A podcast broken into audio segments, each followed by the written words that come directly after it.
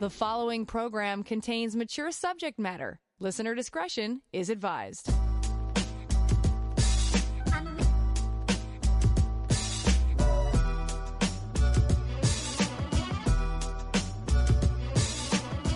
The latest trends and hottest topics, love and sex, handled honestly and with passion. Here's Dr. Lori, CJAD 800. Tonight on the program, we take a look at all the negative influences that have interfered with our sexual success and our sexual pleasure. Coming up after 10:15, I'll have uh, my guest, Dr. Frederick Mondin. He wrote a book called Erotic Love and Marriage: Improve Your Sex Life and Emotional Connection, and we'll take a, a real close look at like uh, religion and porn and all kinds of other influences on our sexuality and why we may have to uh, look at this in a little bit of a different way to, to improve the way we view sexuality. But first, Let's take a look at the inbox. Make a connection anytime at 514 800. all right, you can also email me anytime to uh, Lori at drlori.com. Uh, so here's a question I got by email. I've gone without sex for over two years now. I'm a 24 year old guy, and the fact that it's been so long since my last sexual activity drives me crazy. I know society can set some skewed standards, but even amongst my group of friends, they've all seen significantly more action than me over the last couple of years. So what I want to know is, is there anything I can do to help myself get laid in the nearest future? I've tried everything I can think of and have been suggested by friends to do. Get a new haircut, buy new clothes, go to therapy to try to help myself appear more confident, force myself into different social situations that I'm not accustomed to, but none of these have helped whatsoever. Or am I just stuck with continuing this uh, waiting game? So, a couple of suggestions. First of all, uh, you've got to make the time to meet new people, right? You have to learn. Sometimes you have to learn social skills, like learning how to have conversations uh, with people. And you've got to do this on a consistent basis if you want to uh, have uh, results. I don't know what your your work schedule is. I don't know how much time you actually devote to finding uh, a partner, but you need to devote more time to it, whether it's using apps, using um, online dating things, going out more, um, getting together with friends, telling friends that you want to be fixed up. And if it's something like try and get also feedback from your friends, like what is what seems to be holding you back about you? Is it something you're doing? Is it something you're doing to uh, push people away? Like these are some of the things you have to start thinking about. Even working with a dating coach can help you in a situation like that. Uh, you also don't really talk about like why the dry spell. Is it simply just not meeting the right people or not being able to make the uh, connections? Or are you is there something that you're sabotaging in terms of not putting yourself out there? Maybe you were hurt two years ago. Maybe there's something going on uh, that is keeping you kind of, you know, a little bit uh, reticent to uh, to engage in in relationships. So these are some of the questions that are good to ask yourself. A question about masturbation. Now, this you'll recognize this because we get this all the time, at least a couple times a week. Uh, I'm, is masturbating two to four times a day, every day, unhealthy? I don't think I'm addicted since I don't let it get in the way of my life. So you've heard me talk about this before, clearly.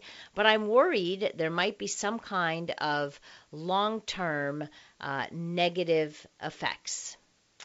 So, generally speaking, there's really nothing unhealthy about masturbation. You can't really hurt yourself uh, unless of course you're causing like damage to your penis. Like i i've had uh, people write in who have like skin irritations on the penis from doing it too much. So like the chafing on there. So that's that's a different situation. If you're damaging yourself then clearly you're either doing it too roughly or too much. Uh, and when we talk about addiction, we're talking about a compulsive disorder, which usually, you're right, does interfere with a person's life, either socially or um, emotionally. Um, and I, what I hear from, in terms of like you're looking at long term consequences, what I do hear from men who masturbate a lot is the difficulty that they have finishing when they're with a partner. So it's that old like yeah, you can get to you get used to one way of stimulation so that it's more difficult with any other form of stimulation. Of course, if that happens, you just stop the masturbation and uh, for a little while, and then you get used to uh, new sensations. But otherwise, it's it has no other impact. Like it's not going to make your penis smaller. It's not going to cause you to go blind. It's not going to cause any other major um, like effect really that would be uh, would be negative. Just look at how much time you spend in this. I mean you can spend you can masturbate four times a day and spend an hour each time. I would say that that's a, a long time because what else could you be doing in those four hours that might be more productive? Like, so you have to think about that too. I, I've heard guys who uh, will masturbate for hours on end. So if you tell me that you're doing it twice a day for hours on end, well, that's a, a whole other scenario.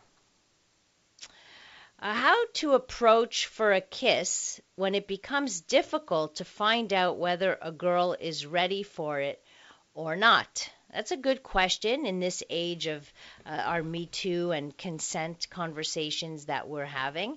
Um, so, the safest way, to me anyway, is to let the partner know like at an appropriate time on the date, you know, that you want to kiss her. Maybe it's at the end of the date and you want to kiss her goodbye, or uh, maybe you're, you know, in a corner somewhere at a club or whatever, and uh, and and you want to initiate that first makeout. It might be just simple, like looking into her eyes. Uh, you want to let her know that she's safe with you because that's a need that women have. And you let her know, I would like to kiss you. I know some people think, oh, it should be uh, spontaneous, uh, etc. But uh, I think it's a very um, good way, especially especially if you might have difficulty like picking up on some of the cues, to just tell the person, "I'd really like to kiss you right now." For example. Um, so that would be something that uh, that you can do, and ask if it's if it's okay. And if she looks at you and smiles at you, that usually means that it's okay, especially when you're in there approaching for the kiss. If she does not smile or she doesn't say okay, then assume that the person just isn't uh, isn't ready, and then just say, you know, is everything all right?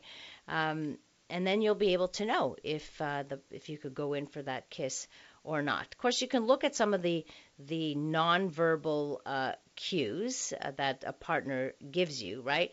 Like, uh, are they touchy with you during the date? Did they um, did they hold your hand? Did they put your hand uh, on you, for example, or maybe you put your hand on their lower back and you know just like to to kind of walk along and guide. Did they accept that? Um, did you dance together? Like, there's all kinds of things that you could kind of pick up on, but some people aren't that great at picking up on these cues. So it's, uh, I think it's much safer to just say, um, I'd like to kiss you. So Somebody wrote th- wrote this line. Uh, I've been dreaming about your lips ever since the beginning of the night, and I would be honored if I could get a kiss from you. Now that's a, a beautiful romantic uh, approach.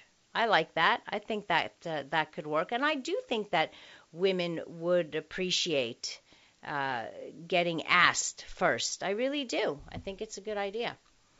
Another texter writes, and this in reference to the frequent masturbation, doesn't it kill brain cells? Uh, no, we have not seen that masturbation uh, kills brain cells. At least I have not seen any research that says that. Have you? Uh, if you have, I, would love to see what that is. Uh, coming up, we'll talk about some of the negative in- influences that have interfered with uh, just sexual success and pleasure, even the discussion of pleasure in our society. So we'll talk about that.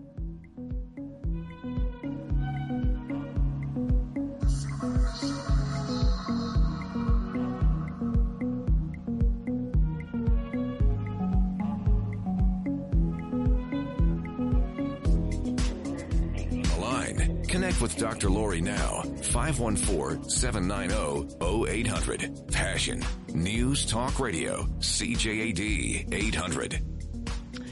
Uh, passion. This is show about sex, love, and relationships. And by the way, you can continue to send in your questions, which I will answer at the in the last few minutes of the show. Uh, but first, I want to talk to a very special guest, uh, Dr. Frederick Mondin. He uh, wrote a book called Erotic Love and Marriage: Improve Your Sex Life and Emotional Connection, talking about erotic language and hey, why do we need more of it? Uh, hello, Dr. Mondin. Welcome to the program. Well, thank you so much for inviting me. Great. Uh, there's a couple of things I want to talk about with you. First of all, you begin your book with the major factors that have interfered uh, with sexual pleasure, which uh, is what I want to address uh, address first. What would you say, or when did when did sexuality become so shame based? Has it always been this way? It's really been this way in Western civilization since the first century. Okay. See, what happened was um, the sexual script for Western civilization was actually written by St. Paul, St. Augustine, St. Thomas Aquinas, when the church ruled all of Western civilization from about 500 to 1500 AD. Okay. And uh, that sort of established the a very negative sexual script for Western civilization. And we hardly have managed to change that script in all those well, centuries. Well, for, fortunately, we've improved. We've improved it some, but some. we still have a long ways to go.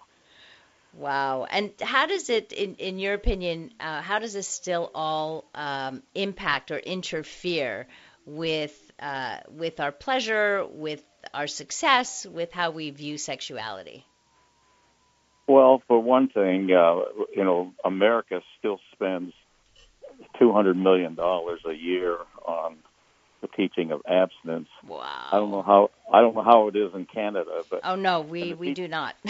yeah, well, we we are probably uh, in among Western developed nations. America is probably one of the most religious uh, nations in the, in Western civilization, and we still have, you know, we our country was founded by fundamentalist Christians, Roman Catholics, Puritans, and we have that in our roots, in our culture, very much so that uh, sex is only for marriage. Uh, Catholic Church still teaches not to use birth control because uh, sex is supposed to be for procreation.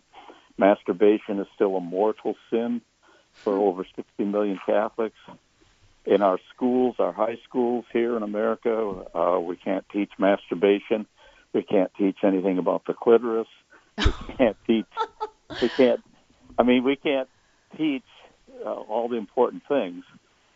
Uh, we can't teach about the morning after pill. That's uh, crazy. In a lot of in a lot of states, we can't teach about contraception. There's still a lot of negative, just negative messages that uh, especially women get girls growing up, you know, that whole thing where you can't be a slut or a whore, which translates don't show any interest in sex, don't talk about sex, don't right. ask about it. Sure, but it's okay for the guys too. Oh, the guys, they don't get those messages. Right. We don't get any messages about being sluts and whores. Wow. So uh, Very doc- different. Yeah, Dr. Frederick Mondin is my guest. His book, Erotic Love and Marriage: Improve Your Sex Life and Emotional Connection. We're talking about what uh, the factors that have, that interfere with uh, our sexual su- uh, success and pleasure. I have to say, even though you're not that far away, boy, uh, is it ever a different climate here. Even though I think we we have the same roots, but we are far more progressive in our sexual sexual health education. We don't have abstinence only education programs here. Uh, in fact, now in our uh, province, we have compulsory uh, comprehensive sexual health education, which covers, you know, the body, which covers masturbation, which covers everything, truly, even LGBTQ issues, everything. Uh, so I think we are far, far ahead from what you're telling me. Well, you well you are, and what what is really a kind of paradoxical is America is very sexualized. Right. We have sex, sex in all our advertising. sex in all our movies. We have uh, lots of sexual magazines. We have millions of people looking at pornography, and and you so you think like, well, America must be really sexually liberated, but women still have difficulty with desire, with uh, uh, having orgasms. Um, men worry a lot about their performance and feel a lot of performance pressure. Couples feel inhibited to really talk about sexuality. Parents feel very inhibited about how much to tell their children mm-hmm. about sex. There's just a lot of uh, inhibition and and uh, negative messages that still circulate that make it hard for couples to be really open and free and uh, feel good about talking about sexuality and their sexual needs and feelings and uh, so you think this is this is just passed on from generation to generation we're talking now you know hundreds and hundreds of years of these negative messages that are still in our in this script of ours yeah it's a script it's a script that has uh, been written by our institutions by uh, uh, religious institutions by our politicians. It's just very much in our culture. And even though America's made some improvement, we're we just are still behind the French. We're behind the the, the Germans and the Denmark, Sweden, Finland, and us, Norway, and can and Canada, and Canada are, are way ahead, way ahead of where America is. Which is, sexuality. I find it so fascinating because you're you're saying you spend that much money, or the government spends that much money on abstinence-only education. But what about the science? Uh, we, we've had quite a lot of science, sex research, and and uh, scientific uh, studies and surveys and what have you, and it points categorically that abstinence-only education doesn't work. Well, we have some excellent research from our best universities like Yale and Columbia that clearly show that abstinence doesn't work. In fact, it creates it creates real problems with yeah. teenage pregnancy and with STIs and all. I mean, we have that research, but uh, in America, I guess we don't always go by the facts. Uh, right. the fake truth? yeah, the fake fake news. fake news? So that's just fake news that's coming out yeah. of Yale and Harvard? Uh-huh. Uh, but what's the justification? The justification for uh, uh, for staying. Their, yeah, yeah, for not accepting the, the, these facts. Well, um, our institutions pretty much teach sex should be only for marriage, and the truth is, um, sixty percent of our young people by the time they're 16 have had sex, and 90% have had sex by age 21, even though the culture's teaching that it's really should be abstinence till marriage. Right, and people aren't getting married now until they're in their late twenties, early thirties. Yeah. So there's yeah, more facts are, for you. Yeah, yeah. So none of it um, adds up, and yet more and more money is being um, put into. They still, yes, and school boards in America, the school boards censor what can be taught in a health education class to seniors. So even when they do teach, they're teaching it limited. It's not comprehensive. You, yeah. you can't take a banana in a health sex ed class and show how to put a condom on and take a condom off so that it, it won't leak and it won't break. And you've got, you know, 17, 16, 17, 18 year olds in a health class wow. who signed up for it voluntarily. You cannot demonstrate the right way to use a condom. That's incredible. My American guest, Dr. Frederick Mondin, talking about the state. Uh, well, what are some of these blocks, uh, these these negative influences that clearly interfere with healthy sexuality? More so there than than here. Uh, his book is Erotic Love and Marriage: Improve Your Sex Life and Emotional Connection. But there was a time when we were much more positive about uh, sexuality. What about with the, the sexual revolution? And there have to have been times in history where there was a, a pushback and there was some more freedom, no? Yes, uh, actually, throughout history, there are periods when uh, we sort of move forward to a more positive script, and then there's a, a reaction to that in which we fall back. For example, uh, during the uh, Renaissance was a period when people started ignoring the institutions and started thinking things out for themselves. That was followed by the the um, uh, Victorian period, and mm-hmm. the Victorian period was a time of great censorship and shutting down and fear. Lots of fear about masturbation as uh, causing brain damage, masturbation as causing health problems and health issues. And then that was followed by a very liberal response by women's suffrage when uh, w- women got rid of the hoop skirts and mm-hmm. and uh, uh, started, started dressing more, sensual, yeah. more sensually. Uh-huh. And then uh, World War uh, II came along, and the Great Depression, and everything got very, very conservative. And then after the war, we had the 1960s, which was a period of great uh, advancement in terms of uh, becoming more open sexually and more sexual experimentation. Some of our best research, like from Masters and Johnson, yeah, Kinsey, and uh, Wardell Pomeroy and Kinsey, and Playboy magazine came out, and uh, the best sex education you could get for a while in America right. was reading reading uh, uh yeah, yes Playboy. the Playboy forums and, then, and uh, we'll we'll continue this we just have to take a break for our news and then I would love to talk to you more about um, erotic language and why we need more of it uh, that's next here on CJAD the following program contains mature subject matter listener discretion is advised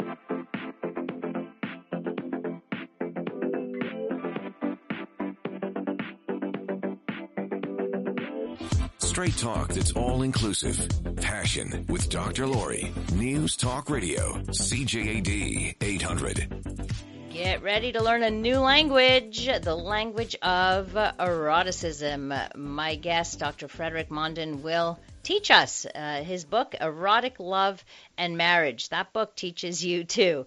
Uh, Dr. Mondin, thanks for being here and, and sharing your expertise with us. So, what do you mean when you say uh, erotic language? Well, if you want to build desire and if you're going to have good quality sex, everything is about erotica. Everything is building sexual tension, building sexual desire. And uh, sensuality has its own language, sensual language. And when when you're making love, you're really making erotica, not making love. Hmm you're building sexual tension. You're focused on sensation. Yes. And and and if you're thinking about this room needs to be painted when you're having sex, you know, you're, you're not focused right because you need to be focused on sensation. So when you look at language, we have clinical language, which would be like penis, vagina, breast.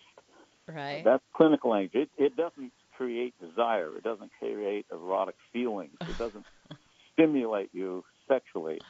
But if you were to use language, you know, like talk or dirty talk, what we would dirty, normally call dirty, dirty talk. talk. yeah, dirty talk. And, right. Uh, you know, I I had a couple uh, once that I saw where the the husband was uh, very Catholic and he could not use dirty talk, but his wife could only reach orgasm with dirty talk. Oh boy! But she always wanted him, she always wanted him to talk dirty to her when they were having sex, and he never wanted to do that because he felt, you know, well, that's disrespectful to women, and he wasn't taught that way. Right. So she would try to get him drunk, get him intoxicated when they before they'd make love, and then he'd talk dirty to her, and she'd get real turned on and come. Then the next morning he'd be mad at her for oh. him. He felt sin, you know.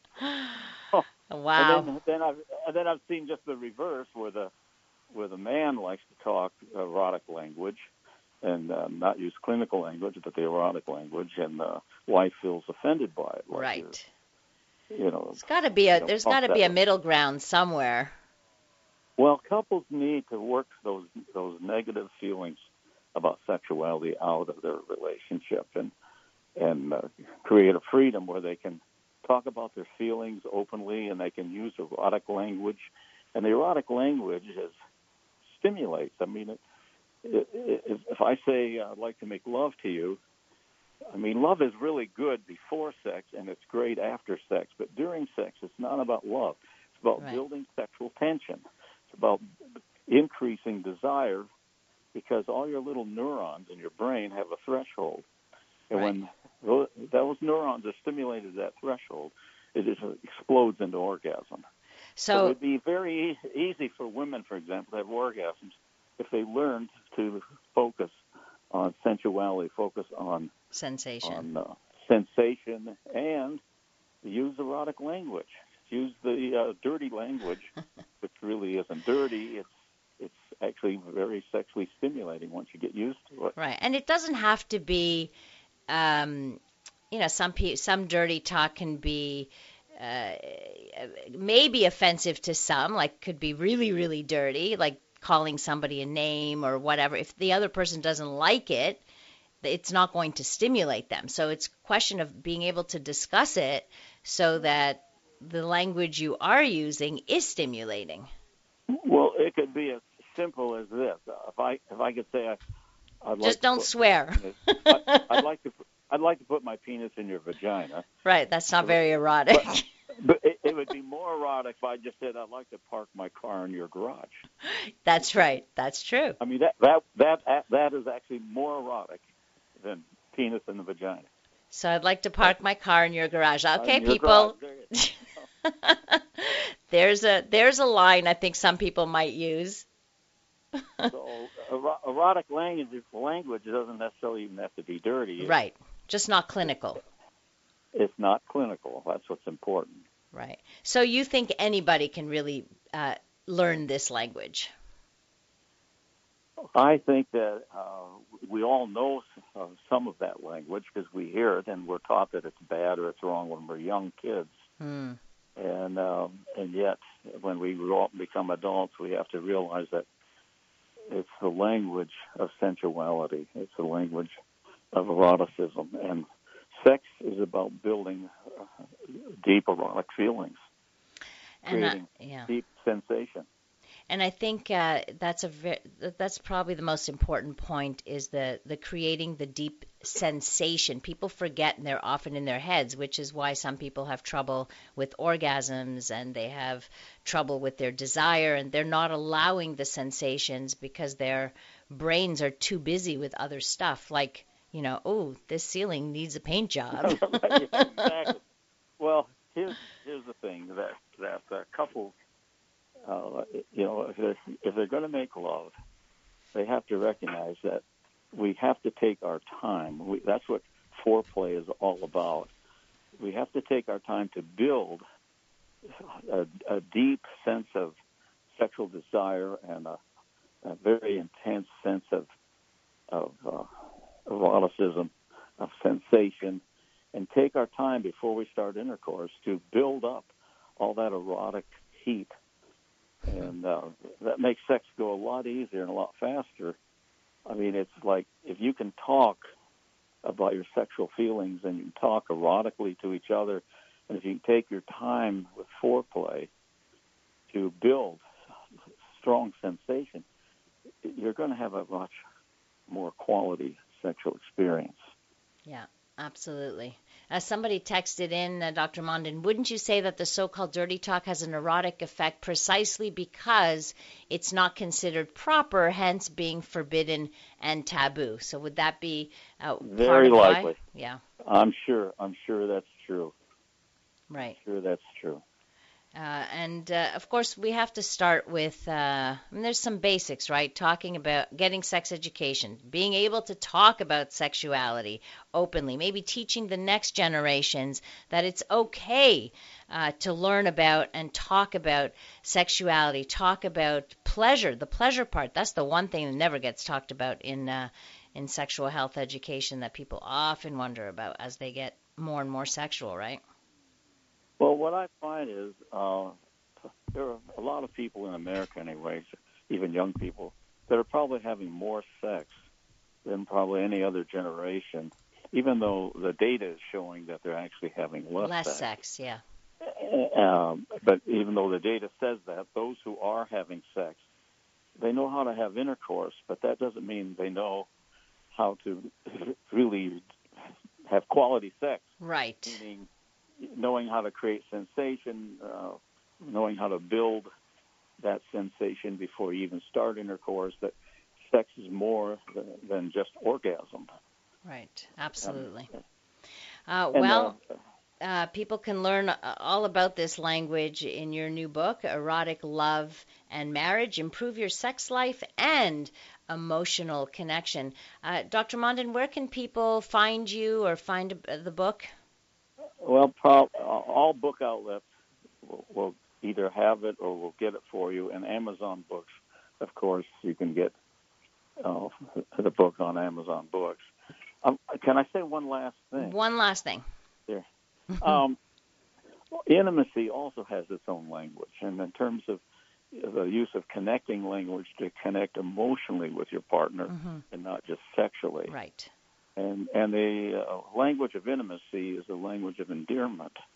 And when you use endearment language on your partner, it helps create a closer feeling and a deeper connection. And that's the best sex is when you have both that that uh, the language of endearment, the language of of intimacy, emotional intimacy and connection, Great with point. the language, the sensual language of the physical part. Right. Great, great point. And I often tell my clients this: you have to create warmth in your partner, and you do that with that endearment. That- That's another way of saying that. That feeling of uh, of warmth that you get. Uh, Dr. Mondin, do you have a website that people can go to? Uh, if they just uh, type my name in uh, their search engine, it'll come up. All right, wonderful. M O N D I N. Dr. Mondin, thank you so much for taking the time to be with us tonight. Oh, thank you for inviting me. Pleasure. Thank Take you. care.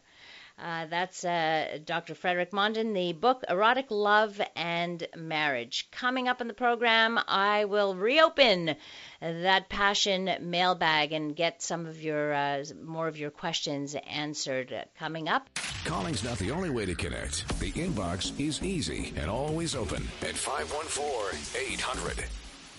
You can also email me, Laurie at drlaurie.com. So I decided I'm going to answer some questions towards the end of the show as well, since uh, it's hard to get through all the questions that I get, and I want to make sure that everybody gets uh, gets helped out. So earlier in the program, I talked about, um, or I got an email from somebody who was a virgin. Somebody else wrote in another virgin, so that seems to be like a little bit of a theme. Uh, so I am currently a 22 year old virgin. I feel like there's a lot of pressure and demand for guys to lose their virginity in order to become a man. Uh, I don't necessarily agree with that statement. However, I do feel embarrassed and ashamed that I am a virgin at my age. Are there psychological barriers or mechanisms that prevents one from having a healthy sexual life? How can I view and accept myself as I am if I feel an incredible amount of shame in being a virgin, which then becomes a self fulfilling prophecy where I don't do anything about it because I feel ashamed to be one. Well, that's a that's actually quite common. This sentiment, very very well expressed, by the way, uh, in terms of how people often feel with that pressure that comes from our society. Which is interesting, is you heard our uh, our guest talk about this in the states. Uh, they advocate for abstinence until marriage, and yet, you know, by 21, 90% have already uh, had sex. But what happens if you're in the 10%? How do you feel when you look at all of your uh, your peers? So you're certainly not alone at all in the way uh, in in the way that you feel. And I think that uh, oftentimes, just like you, there's a, a suffering. It's a kind of suffering, and it's a suffering in silence because it's not the kind of thing that you're going to talk about to your guy friends, let's say, especially if you view this as this is how you become a man, is uh, is by uh, losing your virginity. So, and, it's perfectly okay for you not to agree with that statement. The this is the the way to to become a man, and you certainly don't have to cave into the pressure of losing your virginity if you don't want to. This is uh, a choice. Like, look at your own values regarding sex, regarding sex for the first time. If you want to remain a virgin, maybe for religious reasons, or maybe you want to maintain it uh, to have it with a, like a serious girlfriend instead of just casually uh, or maybe maybe you maybe you want to wait till you get married every reason to wait is a good reason because it's your reason. And you don't have to share your reasons with anybody. This is private information about your sexual status. It's not like you wear a sign that or you need to. Uh, so you can certainly kind of adopt a, a, a, philosophy that you you know that sexual information is not shared publicly period. That's it. And then you can avoid any kind of uh, potentially embarrassing situations when the conversation comes up for example. Uh, but there are some psychological barriers that can prevent someone from having a healthy sex life but that doesn't mean that just because you're 22 and still a virgin that there's anything wrong with you or that there will be something wrong with you in uh, your sex life or that you won't develop a healthy sex life when you become uh, sexual so to me that's like putting a lot of pressure on you on yourself uh, thinking that there's something wrong with you so I don't know if there's any issues. Like I, you know, this is only basic information, so I can't possibly know what issues you might have in your life. Um, what are some of your the opportunities you've had, or uh, some things that you may have, uh, or, or, if you have trouble getting into those opportunities. I don't know, um, but you have to think about how to handle this shame and embarrassment. And you really need to understand that a person is not defined as a human being based solely on whether they have had sex or not. So that's one aspect of your identity or uh, of our personhood, but it isn't the thing that dictates uh, your self identity. So the pressures you're feeling, yeah, very normal. Uh, you've internalized, you know, these expectations, which frankly are somewhat um, unrealistic, and, and you're being hard on yourself. So be proud of you for what you have accomplished, for what you believe in, rather than caving into uh, to that. And it's and it's okay. It's okay to remain a virgin. It's okay to lose your virginity uh, when you decide you are ready. Uh, and then if if you decide you want to and you want to get into a relationship, then obviously you have to take some action to get yourself into a relationship where uh, sex might be involved. But that depends on what you're looking for. You're looking for something more serious, more casual. So you you also have to put yourself out there. Like I said earlier in the program when I answered another virgin's questions, was get you have to put yourself out there socially as well. Maybe looking and exploring at dating apps, etc.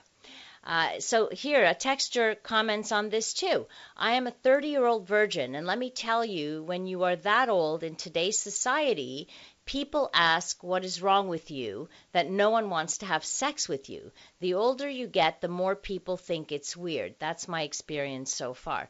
Uh, and again, I would say, are you a virgin? Um, by choice, meaning that you feel you haven't gotten into the right relationship with, that for you, uh, your virginity or sex is important, and so you're waiting for that right person. Like you still have to believe in in yourself and your own reasons, your own values about uh, virginity or when it's time to lose your virginity. I'm not saying that as a society, you're right. Uh, people judge this they judge this because it is the minority. People who remain virgins till late uh, are generally in the minority, but that doesn't mean there's something uh, wrong with them. And I'm talking clinically here. I'm talking as a professional. I'm not talking about how the the society views it, but that's a judgment call, right? And that's not necessarily the um, the reality.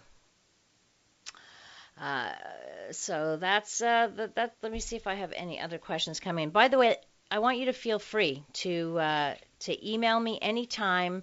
You can text me anytime during the show as well uh, with any questions that you have about uh, love, sex, and uh, and relationships. Always happy to answer your questions.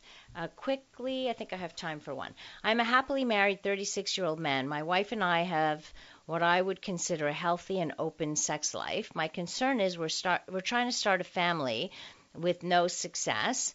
I'm not well endowed, in the range of four to five inches. I'm concerned that perhaps I'm not planting the seed deep enough. Deep enough are my concerns reasonable. So first off, the average penis is between five and five and a half, five point two something inches long when erect, and the length of your penis has nothing to do with how successful you are at impregnating your wife. Uh, yes, of course, sperm has, uh, you know, has to be deposited in the vagina, but doesn't have to be deposited deep, deep into the vagina. They're really good little swimmers, those buggers. And uh, listen, some people can even become pregnant if there's an ejaculation that happens, like at the opening of the vagina.